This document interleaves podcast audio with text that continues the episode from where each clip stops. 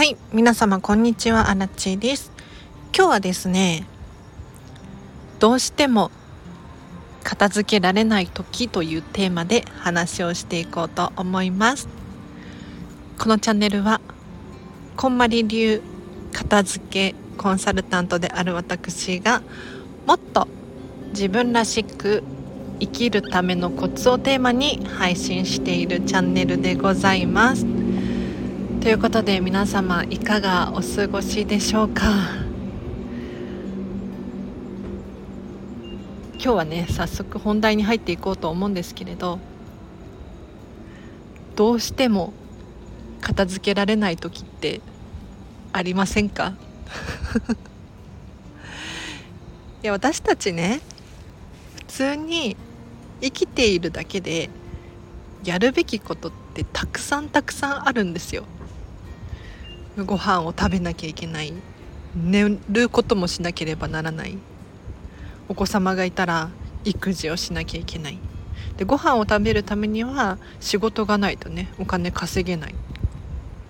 かもしれないのでやはりお片付けっていうのは優先順位が低くてそうではなく命に関わるような物事これらが基本的には優先順位が高いんですよね。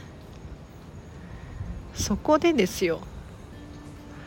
私アラチェ片付けコンサルタントなんですけれど最近、まあ、ありがたいことにね忙しくさせていただいていたんですが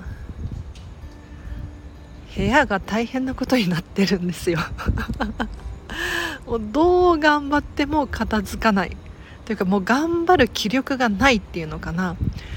家に帰ったらもう夜中なんですけれどご飯を食べて寝てっていう感じ。だから食器を洗うのも次の日に回しちゃうんですよね。さらに次の日が朝から仕事ってていうことになっているとその食器も洗えずに夜帰ってきて疲れてるのに食器洗いから始めなければならないんですよ。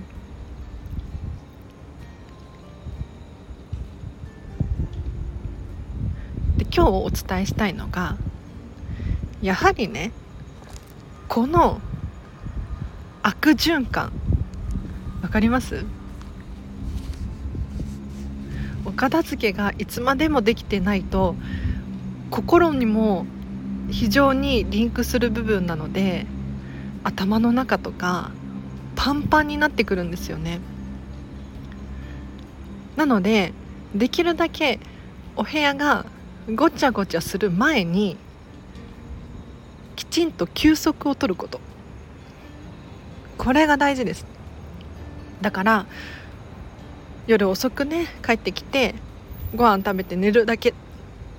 いいと思います。ただ次の日も朝早い。で夜遅く帰ってきて食器洗う気力がない。これを繰り返してしまえば私なんてダメだっていうふうに思ってしまう。でこの状態って自分らしくないんですよね。まあ、荒地らしくもないし皆様も経験あると思うんですけれどこの負のループに入っちゃってるのでまずは一回休息が必要なんですよ。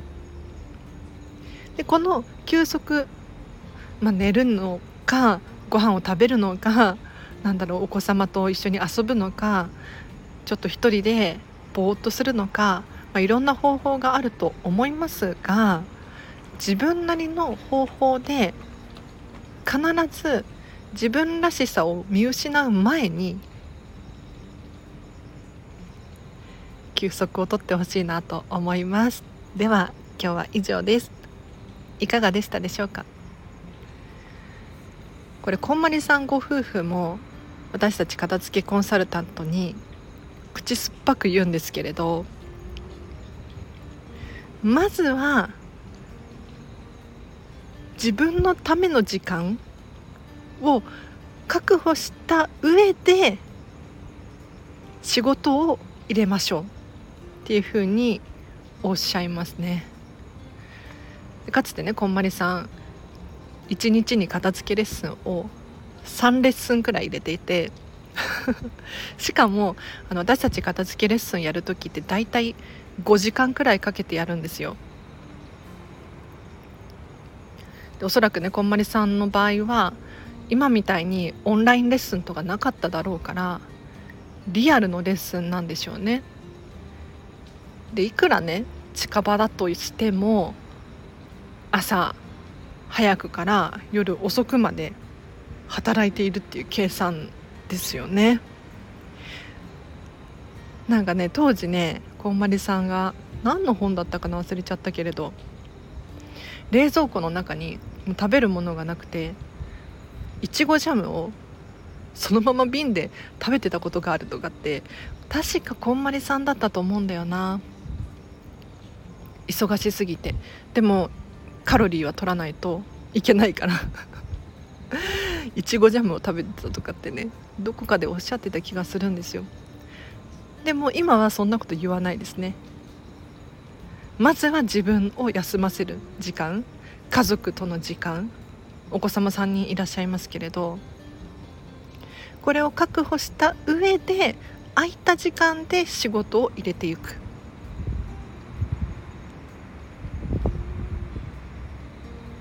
なので私もねちょっと最近連勤が続いておりましたがようやく明日片付けレッスンが入ってるんですけれどオンラインで3時間だけなのでそれ以外はフリーなんですよ。でいつもだったらちょっとカフェに行って仕事をしようかなっていう感じなんだけれどカフェに行かずに家を整える時間にしようと思っております。では今日は以上です。お知らせがあります。こんまりメソッドを用いたデータの片付け研修を私あらちが開催いたします。こちらオンラインでの開催です。日付が9月の28日13時から15時の回と19時から21時の回。2時間ですね。まずはこんまりメソッドは一体何なのかっていうことを基礎を学んでいただいてじゃあどのようにデータの片付けに応用していくのかここまで座学で学んでいただきます。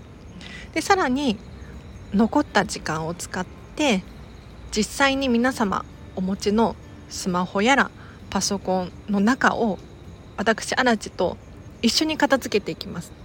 で片付けるものは何でも OK です。アプリ片付けたいなとかメールボックス整えたい写真動画片付けたい音楽ミュージック資料片付けたいそういう方もねいろいらっしゃると思うので是非この機会にご参加ください。詳細はリンクを貼っておきますのでこちらから。あれ？私昨日リンク貼っとくって言って貼ってなかったかもしれない。あれ？詳細貼っておきますのでそちらからご覧くだご確認ください。そしてフェムパスさんでウェブ記事を書いております。フェムパス片付けで検索していただくかリンクを貼っておきますのでチェックしてください。それからインスタグラムやっております。こちらも合わせてフォローしていただけるととっても嬉しいです。今日もしアラチのこの放送が初めてだよっていう方いらっしゃいましたらフォローといいねしていただけると今後の励みになりますのでよろしくお願いいたします。その他お問い合わせがある方いらっしゃいましたらお問い合わせリンク貼っておきますので片付けレッスンのこととかセミナーやワークショップについてだったりウェブ記事についてだったりとかお仕事のお問い合わせなどなどはこちらからお問い合わせいただければなと思います。では今日は以上です。もう疲れたよ。ちょっと愚痴聞いてもらってもいいですか？あんまり愚痴言うことないんですけれどちょっといい？なんか多分生理前なんですよ。私がね。ですごく頭痛がし始めちゃって今日の午後くらいから。で私飲食店で働いてるものですからまあ、頭痛いながらも今日も土曜日だったのでね忙しいのでまあ痛みを忘れてっていうのかな。仕事をしていたわけなんですがやはりねちょっと落ち着いて電車の中に乗ったらやっぱり頭痛いんですよね。なのでいつも電車に乗る時は座ったりしないタイプなんですけれど今日は端のね席が空いてたので座らせていただいたんですけれど けれどなんか今日土曜日だからかなんかやってたんでしょうねあちこちでイベントが。もうね電車の中がすごく騒がしくて。頭痛いのにうるさいなとかってちょっと思っちゃったわけですよ。でさらに隣に座ったお兄さんがなんか結構なんかドカッと座って「え何?」って思ったらもうねすぐに寝始めちゃったんですよ。よっぽど疲れていらっしゃったんでしょうね。で私も眠たいからから寝たいなって思ってたんだけど隣のお兄さんがあの頭カクカクし始めて 私のところに結構もたれかかってき始めちゃったんですよ。で一息二息くらいはまだ我慢できたんだけれど私結構30分くらい電車に乗っているのでちょっと耐えられないなと思って立ったんですよね。だけどもその頃には席なんて空いてなくてもう疲れてるのに頭痛いのに休みたいのにとか思いつつ 電車の中過ごしましたね。はい。やっぱ生理前だからかな。イライラしがちですね。暑いしね。はい。女性の皆様大変ですよね。では今日は以上です。愚痴を聞いていただきありがとうございました。あの明日はゆっくり休めそうなのでゆっくりします。皆様もぜひゆっくり自分のための時間を一日の中でねもう5分でもいいし10分でもいいから確保してほしいなと思います。もうちょっとしたお昼寝だけでもいいしちょっとしたティータイム。これが本当に自分らしさ。を日々ね作り出すと思います。でこういうのがないと私って何だろうってなっちゃったりすることがあるのでかつての私がそうだったんですけれど皆様休息大事ですね。では以上です。明日もハッピネスを選んでお過ごしください。あなちでした。バイバーイ。